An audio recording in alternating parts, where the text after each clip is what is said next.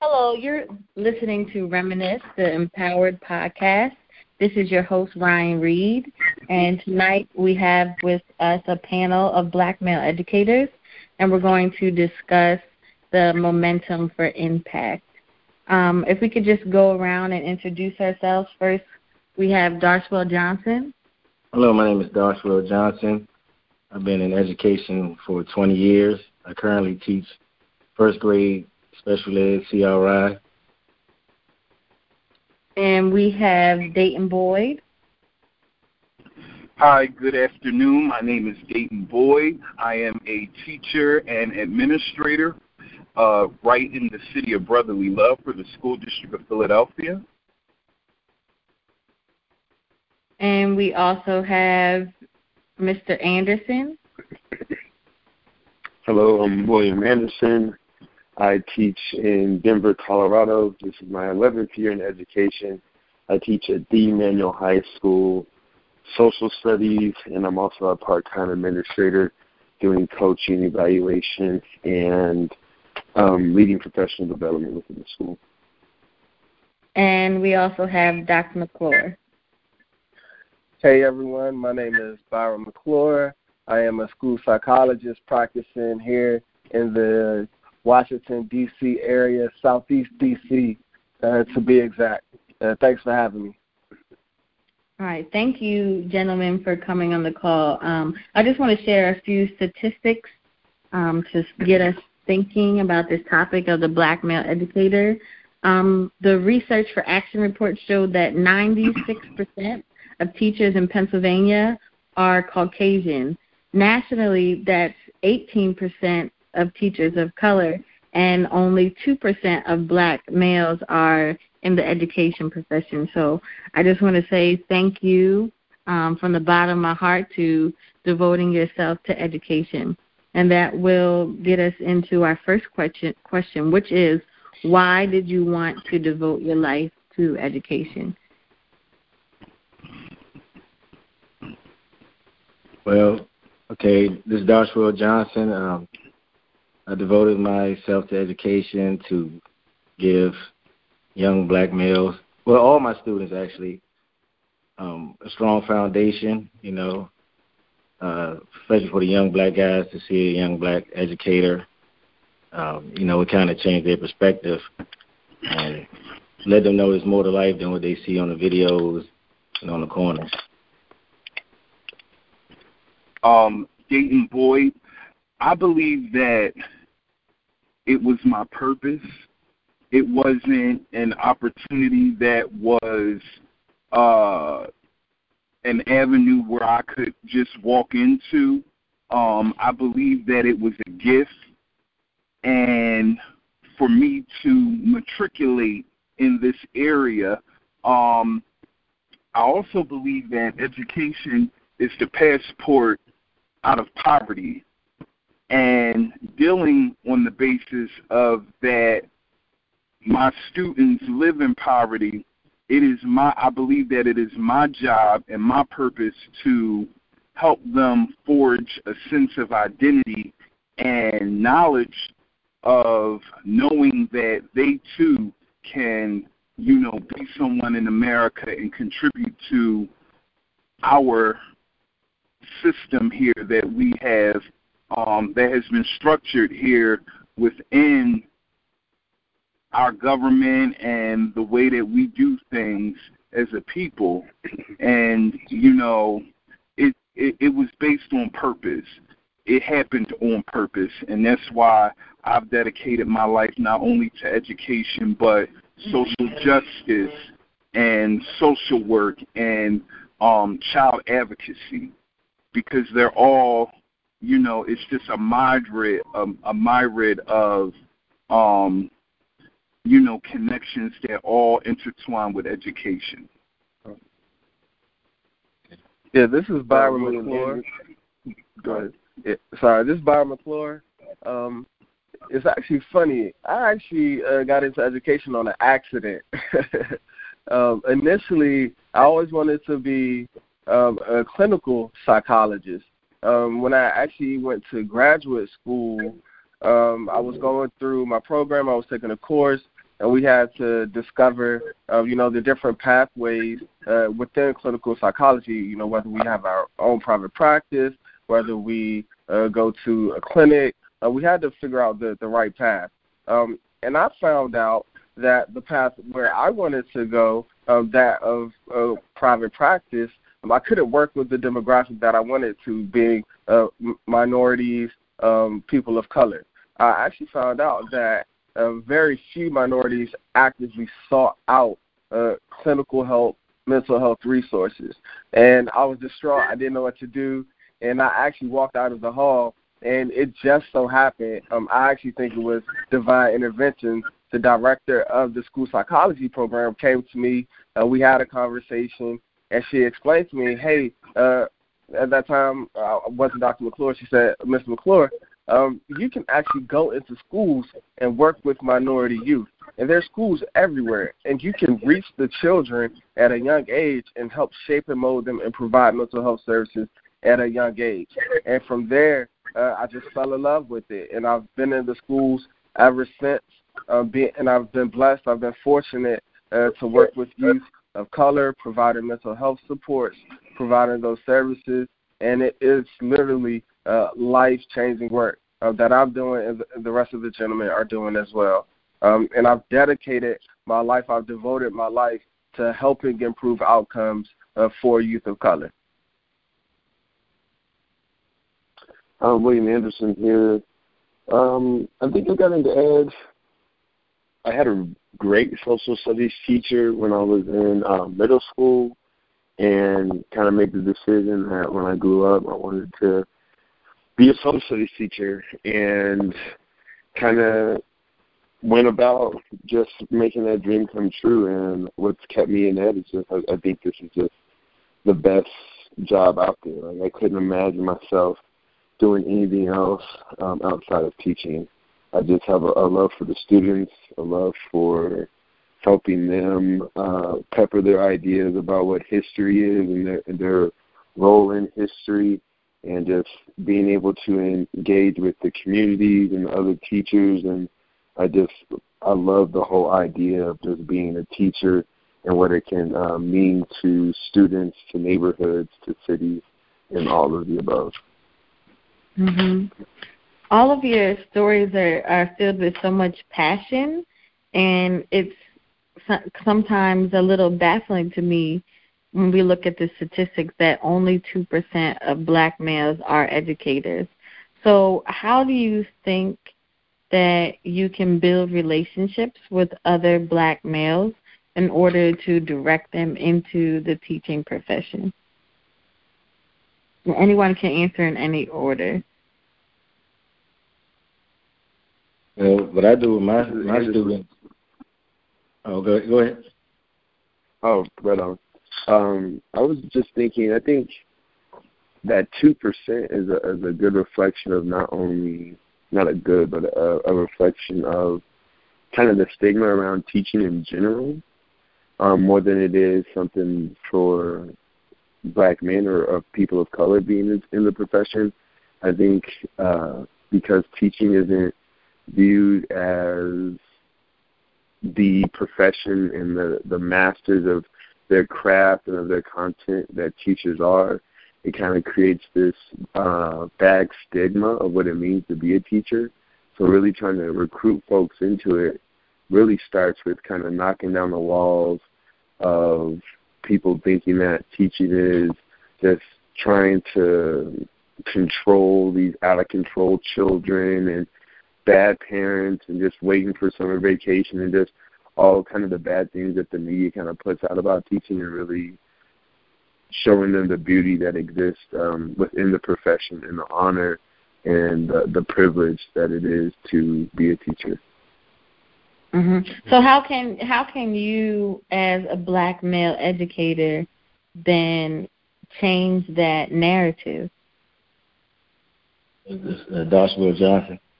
Um, you know, it's a lot of students. You know, my students. You know, they, you know, they grew up hearing. Even I grew up hearing that teachers are the most overworked, underpaid. So, you know, a lot of kids they grow up, you know, like I said once again, with the phones, with the uh the internet, the, the, the athletes, So you know, it's kind of overlooked. You know, so I, I just you know reach out to my like like uh, Mr. Dayton said earlier. You know, you have to have a had to be a calling. You know, you have to have a passion for it. Um, I see a sense of urgency in, in my community. I grew up, like you said, Southeast DC. Um, you know, I mean, real hard life. You know, coming up. You know, seeing a lot, and um, you know, the real sense of urgency. A lot of those guys, you know, back in those days was uneducated. You know, fast money, and that, you know, I, and I see a lot of young guys still trying to hold on to some of that stuff. Even it'll never be like that again. You know, so I just, you know, I just try to, you know, bring them down to earth. Um, what they got Charlamagne, he said, um, telling the kids forget their dreams, you know, and you know, just do yeah, yeah, he got the thing, yes, because you know a lot of these kids they it is fine to have those dreams, but you know, you know, you gotta really find your true calling, what you're really good at, and you know, I try to reach the students that I see it in them, you know, that they you know they're class leaders, you know, young big black guys, you know, just try to set them in the right direction. If they're calling, they will come to it. But that two percent is kind of staggering, though. You know, because there's so many young black guys coming up. Yeah, I know exactly what you're talking about because this Byron McClure, I'm working in Southeast. I'm at Anacostia High School, so I know exactly exactly what you mean. Mm-hmm. Um, for me, for uh, to answer that question, um, it's about exposure. It's about the opportunity. Um, just how I didn't even know uh, you could be a psychologist working in schools. I'm sure a lot of you know other young guys, young black males, they don't even realize, recognize that you can actually teach. I mean, I grew up and I can count on my hand the number of black male teachers that I had. Um, so for me, it's a lack of exposure, and the way to counteract that is just exposing, you know, younger younger guys to the field and presenting them with the opportunity and encouraging them, letting them know like this is the route, this is the option um, that you can take. Um, in fact, through my national association, uh, we're working on a program. Um, we just uh, finished the beta where we're actually presenting to undergraduate students at HBCUs um, as well as high school students about the field of psychology. And, and the purpose of it is to recruit and expose uh, simply bringing awareness to the field, letting them know, like, hey, this is an option for you all. And I think the same goes for the teacher profession as well. Yeah. Mhm. Dayton, do you have any comments? Um, I believe that you know we have to go about recruiting uh, young men of color, um, especially at the undergraduate level. But I find that the issue is the simple fact that those okay, a lot of our uh, HBCUs, especially here in uh, Pennsylvania, we only have two, but they don't even have an education program for the undergraduates. Cheyney, they lost their Cheyney lost their credential. Yeah. Lincoln lost theirs. And if you want to get a master's in education, you got to do it at the graduate level, which means you got to go uh, your entire undergraduate experience, undergrad at these two HBCUs, Mhm. uh, in a track that is not related to education. It may be uh, or education period. You might have to go into social work or communication or what have you. But then where you have someone like me who went to a PWI, a lot of our students of color they struggle at PWIs, and the the the uh, the the track for education is a lot more rigorous. So therefore, we see a lot of our young men of color going into the social work, going into the communications, going mm-hmm. into the engineering, or vice versa. And so we have what I find a lot of men who have come into education by way of career change. And mm-hmm. it's like after the fact, after they've done everything, it's like a, oh, well, this is what I'm going to do now. For instance, I know someone who worked in business, and now they're at a oh, so this is what I'm going to do now because I couldn't get a job in business because I was uh, uh, uh, laid off. So now I'm going to go in and become a substitute teacher. Then I grow to like what I'm doing. So now, if I want to keep my job as a teacher, I have to go and become certified, and I have to enroll in an academic program, which means I got to pursue the master's for the next one and a half, two years. So now we're looking at more money that has to be invested, and not to mention how are you going to get that money to pursue that additional education for the master's credential for you to then pursue classes in education. And so I look at it like there are a lot of parameters that are uh, blockades that are keeping our men of color from out of the profession, or I wouldn't even say keep, but hindering them. And I can even go as far as to the extent of stating that perhaps the certification exam could play a role in that. You know, we have a lot of male and females, and people in general. I'm in the Commonwealth of Pennsylvania, one of the toughest uh, places where you can take a teaching exam, and we have one of the most rigorous exams. And that's probably why Ryan Reed, 90 something percent of white people you mentioned are teaching here in the Commonwealth because our people, a lot of people of color, are having trouble passing the exam. They're having that, a lot of people had that financial barrier it costs money to keep taking that exam. And it gets to the point, well, forget it. I'm not going to do it no more. What's next? So what now what? What do I do next? Because mm-hmm. this ain't working for me. So then a lot of our people of color, they find other avenues to impact our children. But they don't end up as the teacher on roll. They become our tutors. They become our social workers, our child advocates. They become our therapeutic support staff. They become our climate specialists. They become our uh, uh, uh, specialist teachers, where you don't really have to be certified to be a specialist teacher in many cases. You don't need a certification to teach dance and uh, ballet, hip hop. You don't need a certification for that. They become our acting teachers or our extracurricular program specialists. And they impact our kids, but there are parameters and barriers that have been set up within the system that are lines of invisible racism that have pretty much exiled our people, our black males. And then when you get in the line of the, of the background checks, you know, issues with background checks, and the fact that certain, uh, uh, I could say, certain egregious activities that happen not on purpose or or or purposely can't be expunged. So it's a lot of it's a lot of uh, ways and lines of um, scenarios that we can go on. I mean, the list can go on, and we can talk about this until we're red, blue in the face. And it's like, how do we solve the problem?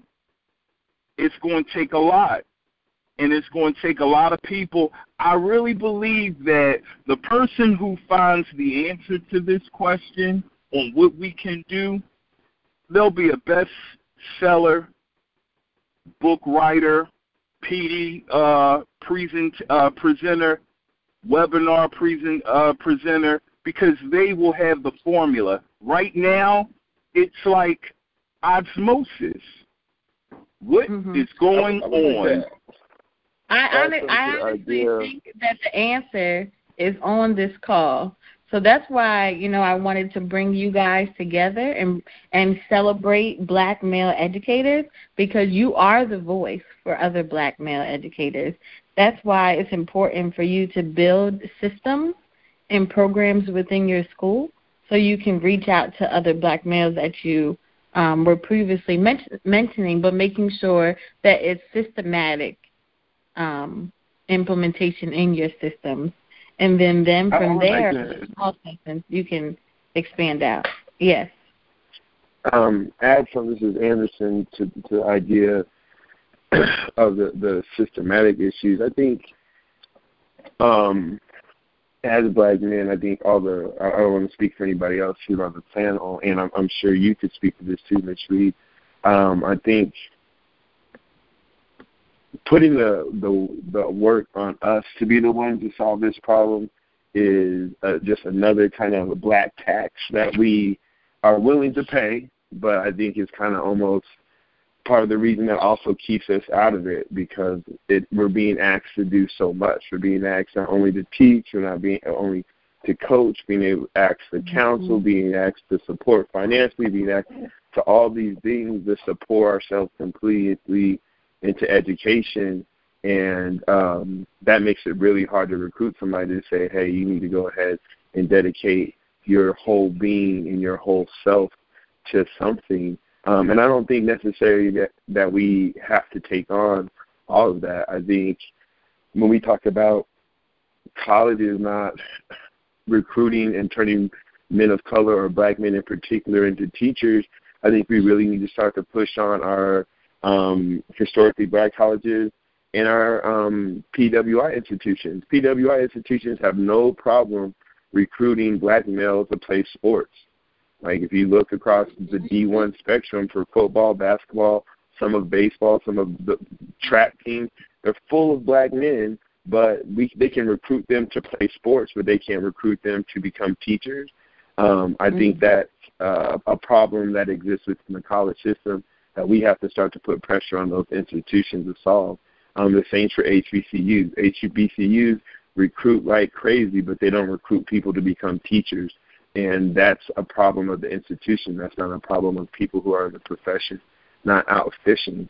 Um, I also think we have to start to, if we want to look on the individual basis, um, charter schools have provided opportunities for people to kind of hop, skip, and jump over some of the um, problems that I think it was Brother Boyd who was talking before me, or before you, Miss Reed, um, with certifications where you can teach in a charter school without having to be um, to pass that praxis test, that place test, or whatever that state test is, without having to have necessarily a degree in the uh, particular field that you want to teach.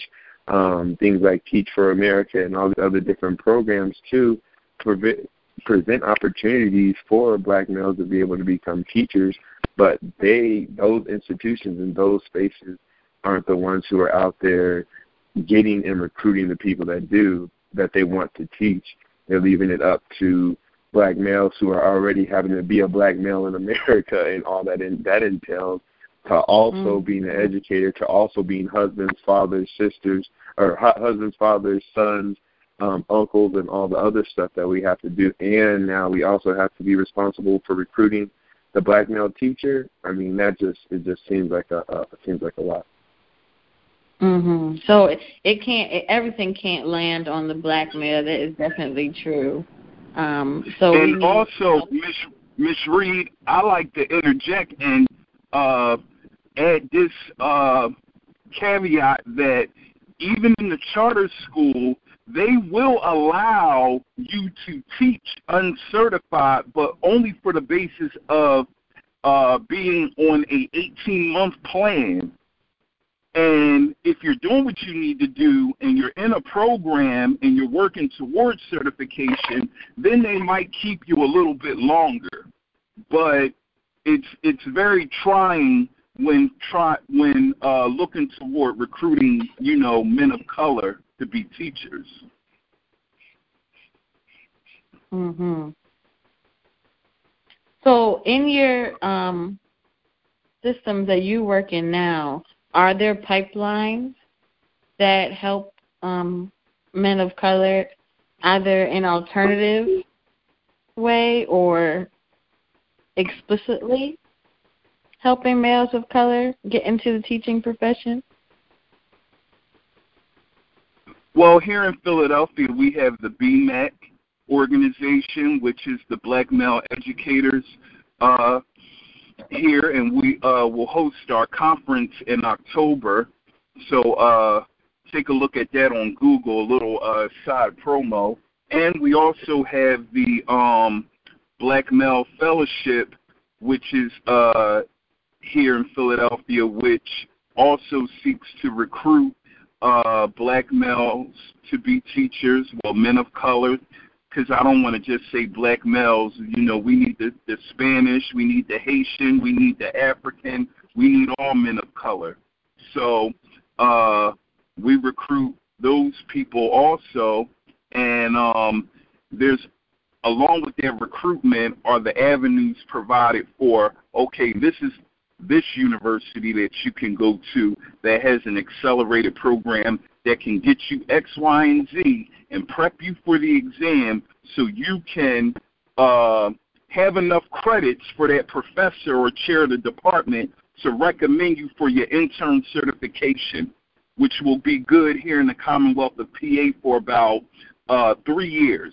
And then once you obtain your uh, intern certification and you complete your uh, accelerated master's in education program, then you'll qualify for that level one certification, which will be um, in good use for six years before its conversion to level two for the 99 years.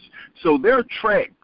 We just got to have people who are passionate and interested and not in it for the money because this is not a money making business. And yeah. you got to have you got to be thorough and um, open minded to this because not only are you a teacher, because nowadays it's not just, oh, I'm coming to teach and I'm going to uh, dismiss my class and walk to my car and go home. No, at the end of the day, you the teacher. While in that classroom, you the social worker, you the parent, you the parental counselor, you the psychologist, you the advocate, you the you the you team clean. You got to clean your own classroom because the maintenance folk don't really want to do their job, and everybody still wants to get a check. So you wear you wear every hat. You wear every hat. You the representative in court. You even out there climbing culture at the beginning of the school day to the end of the school day. Oftentimes, got to walk all the way to the end of the block with certain kids to make sure that they get home. So we we're looking for the 21st century educator who is uninhibited in all attributes because this is an uninhibited position, profession, I should say. It's just not teaching. It's uninhibited. You got to be able to go above and beyond in your practice.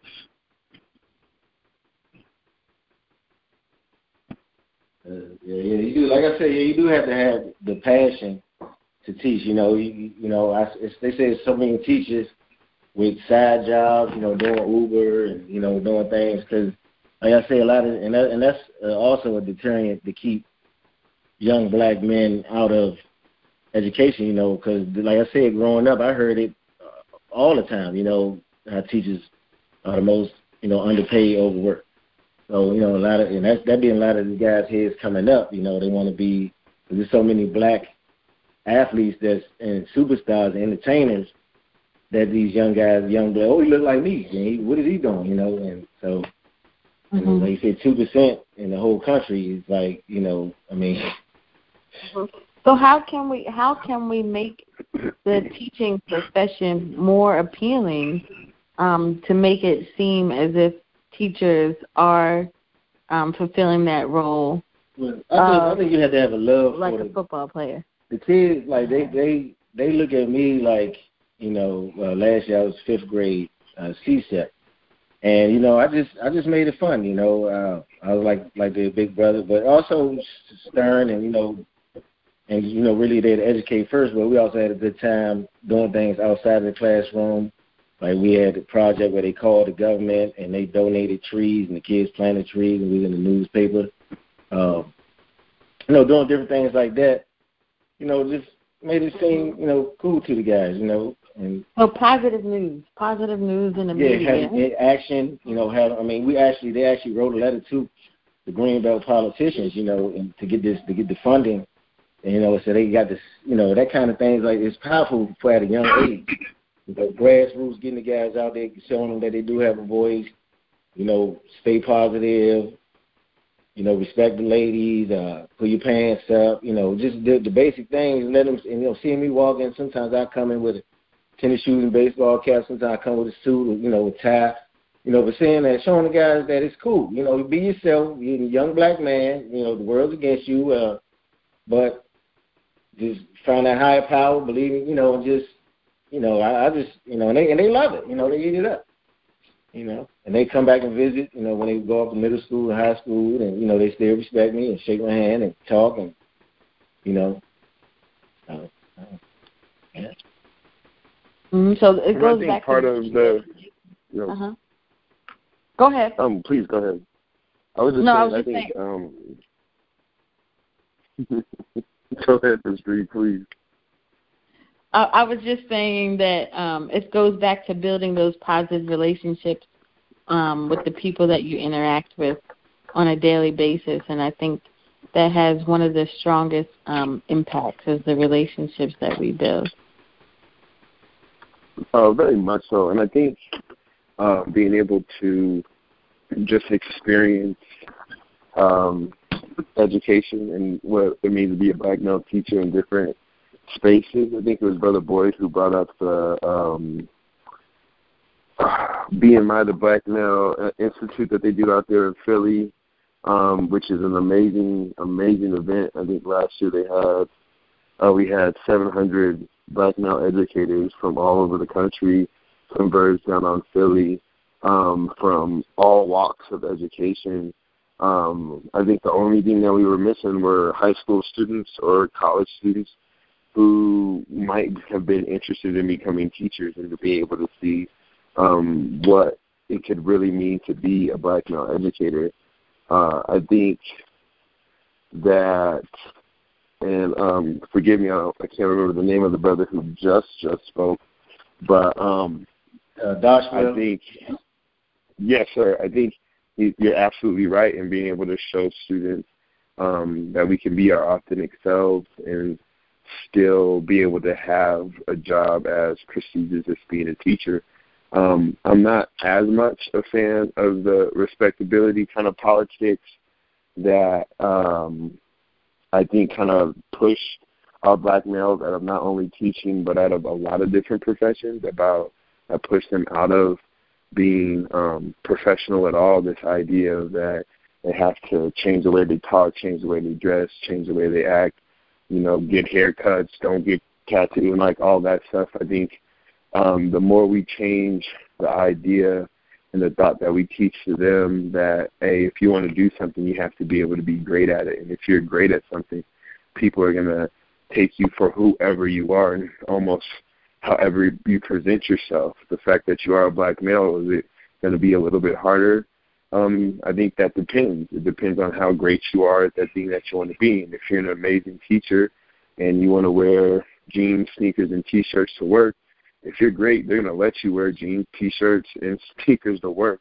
Um, and that students, that the teaching profession is a space where students do have the opportunity to really be themselves and to really connect and make relationships with other um, students and other professionals that um, impact them not only in work but outside of work too. Mm-hmm. Dr. Shout McClure. out to the fellowship. Yeah, thank you, Dr. McClure. Do you have any comments? I know um, you had a statement earlier that made it seem like you were different because you um, were a psychologist, but I think that you still make an impact um, in the school community and you're part of the profession of education. So I really would like you to um, also just share and give your comments too.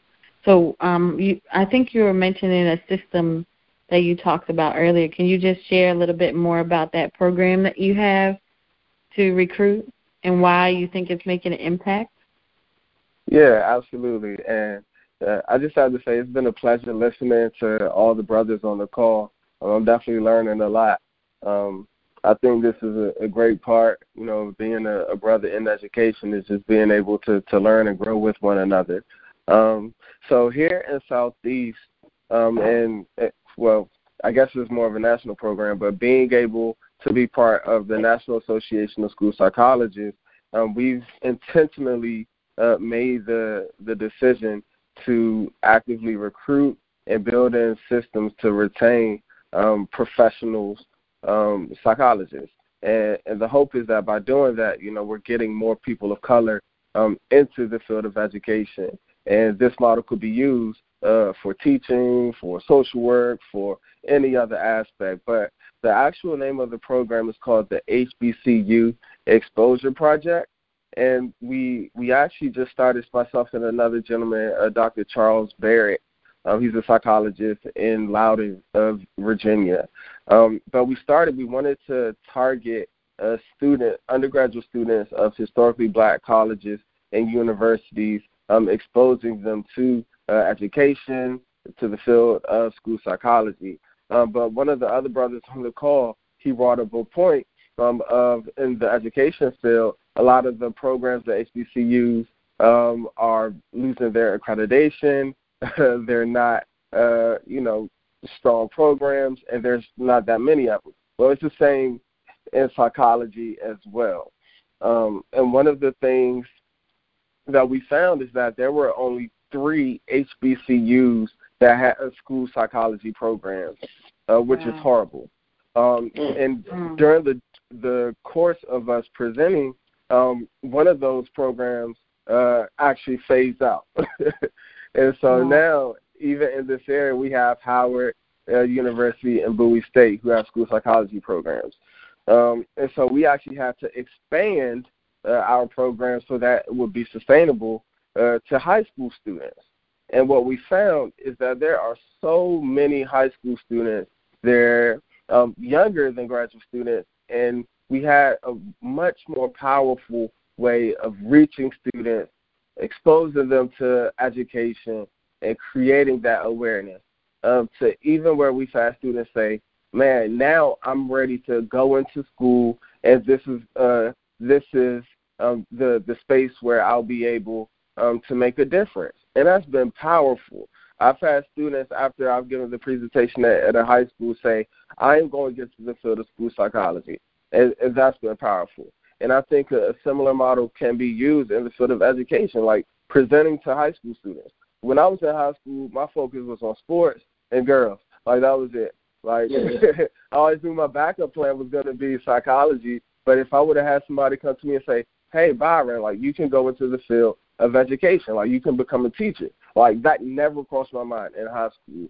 So I think the program that we have, the HBCU Exposure Project project is the model that can be used not only in psychology but in the field of teaching um, and recruiting, um, you know, students at, at a younger age. So. Mhm. So, um, what unique features of these programs do you think that we need to repeat in order to be successful? Like, as a black male, what do you need to sustain yourself in the job of being an educator? I know I'm, this is going to be my last question, unless you want to keep um, talking, because I know it's 3:50 right now. Um, I think just more networks, more networks, more opportunities like this for people to be able to to share their voice. Um, I'm a beat the drum of the Black Male Fellowship out in Philly, and what them brothers in Philly are doing over and over and over again. Um, I lo- I'm looking forward to this one that's coming up in October. The one that was last October was uh, one of the best experiences I've had in my professional career of being able to be surrounded by um, 700 plus black men in education from all over the country in all sorts of facets of education, from excuse me, elementary all the way up through um, higher ed to people who are in the district to authors to just all of that and being able to to see that, being able to meet with them, to build with them, to to dialogue with them about their experience. It was really um, educational. It was therapeutic. It was fun. Uh, it was all the things that you that you really need in order to be able to feel like you're not alone in the work. I mean, I work in Denver, Colorado, and I know compared to where the rest of y'all brothers live, like there ain't too many brothers out here. You know what I mean? Like we're, we're few and far in between out here in Denver. You know, so to be able to go uh to places and, and just see so many uh brothers doing the good work um, gave me energy. I'm still going on that energy, and I'm waiting to to refill my cup when the next one comes in October, and also thinking about ways that what uh, those brothers out there, um, Shafiq and, and Vic and all those dudes have done out there. Um, how can we get one in Cali? How can we get one in New York? Um, how can we get one in Texas? How can we get one in Denver? Shoot, let's bring I want 700 brothers to come and converge on Denver and shake this whole city up and show them what a bunch of black male educators do, and just continue to contribute to that narrative to be able to to make it so that the masses have to be able to see us to see that we're there that we're positive, that we're doing the work that needs to be done, um, that we come in all shapes and sizes, that we come in all sorts of styles, that we come with our own unapologetically black selves and that's all right. And that doesn't mean that we're we're doing something wrong that we could be doing something beautiful in that type of space with that type of group. Uh, Josh well I also think you know politically, politically you know we need help from politicians because I mean I was watching this HBO has this series coming out in August about you know blacks in education and um, in schools, and one of the, even one of the kids was saying how like this country, you know, we wasn't meant to, you know, you know the whole the whole story about the black man in America. So, you know, until we get the help from the higher ups and the way it's looking right now, it's like um basically all we have is us and uh you know and then a lot of the stuff that's programmed, you know, geared towards getting our young blacks black men minds, you know, just keeping them in the gutter is like we, we, yeah, it's just a lot of work to be done, you know, prayer and all that, you know, because I mean, it's it's it's a battle. It's a it's a, it's a strong battle, but you know, it's, I just do best I can to try to live righteous, and that's all we can do.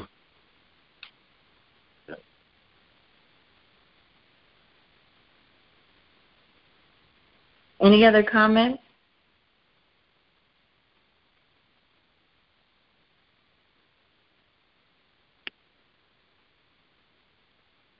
Um, I, I'd like to highlight the brother who's um, the doctor, excuse me, doctor who's doing the the exposure project. Um, man, I, is that a? I have a question. Really, is that a project that um, or an initiative that you and some uh, fellow psychs um, developed yourselves, or is that just something that you guys joined or are promoting? Yeah, we actually developed it uh, ourselves. It's a group of us. It's myself. Uh, it's actually led by Dr. Charles Barrett um, and about two other psychologists. Um, you know, just phone calls, uh, late nights working on it, uh, going back to the drawing board, um, coming up with the ideas. Like I said, our initial target. I mean, that's why the name is HBCU. Like we targeted undergrad students, but there wasn't that many so we had to regroup and target, you know, high school students. But um, it was how it worked, and we're fortunate to to be supported by our national association. Um, but it's it's a handful of us doing the work, and I think that says a lot. It only takes a handful of us to make a difference, and, and we're we're on the ground, we're doing the work. So, mm-hmm. and, and just for for some numbers, um, the beta of the project, I think we started like around uh, April, and from April to the end of June, um, we were able to uh, present to 820 uh, students, which is amazing. Um, that is, and the reason I ask is because I mean I think the blueprint that you guys made to create such a, a, a project and an experience and a recruitment tool is something that um, more of us need because I mean, um, I think we all have different networks and all have different eh, groups of folks that we can really reach out to to create something like that. Um, but a lot of us just need. I know I can. I'll speak for me. I want to know how you did it. I want to know where where did it start, where was the middle, and like how are you sustaining it so that um, I can try to do something similar in my own um, particular niche lane too, man. Because that's great work. Yeah, we can definitely connect, man. Um, yes. You can um I would also suggest that you apply to present next year at Harvard University. They um actually that's where I met Mr. Anderson. We both presented at Harvard this year and there would be a great place that you could share your knowledge. So I'm sure that when you connect with William, he's going to share that information with you so you can apply okay. um, next year.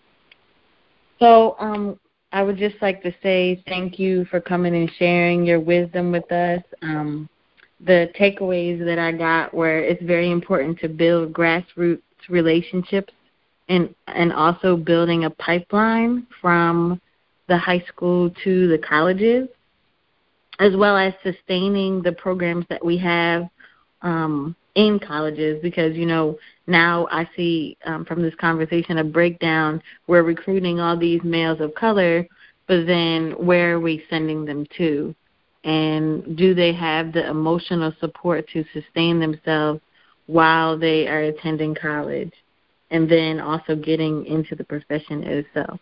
So, you know, there are a lot of programs that we need to help bring more black educators into the profession, not just teaching, but you know, we're also talking about psychologists and all the um, programs that and professions that Mr. Boyd mentioned previously.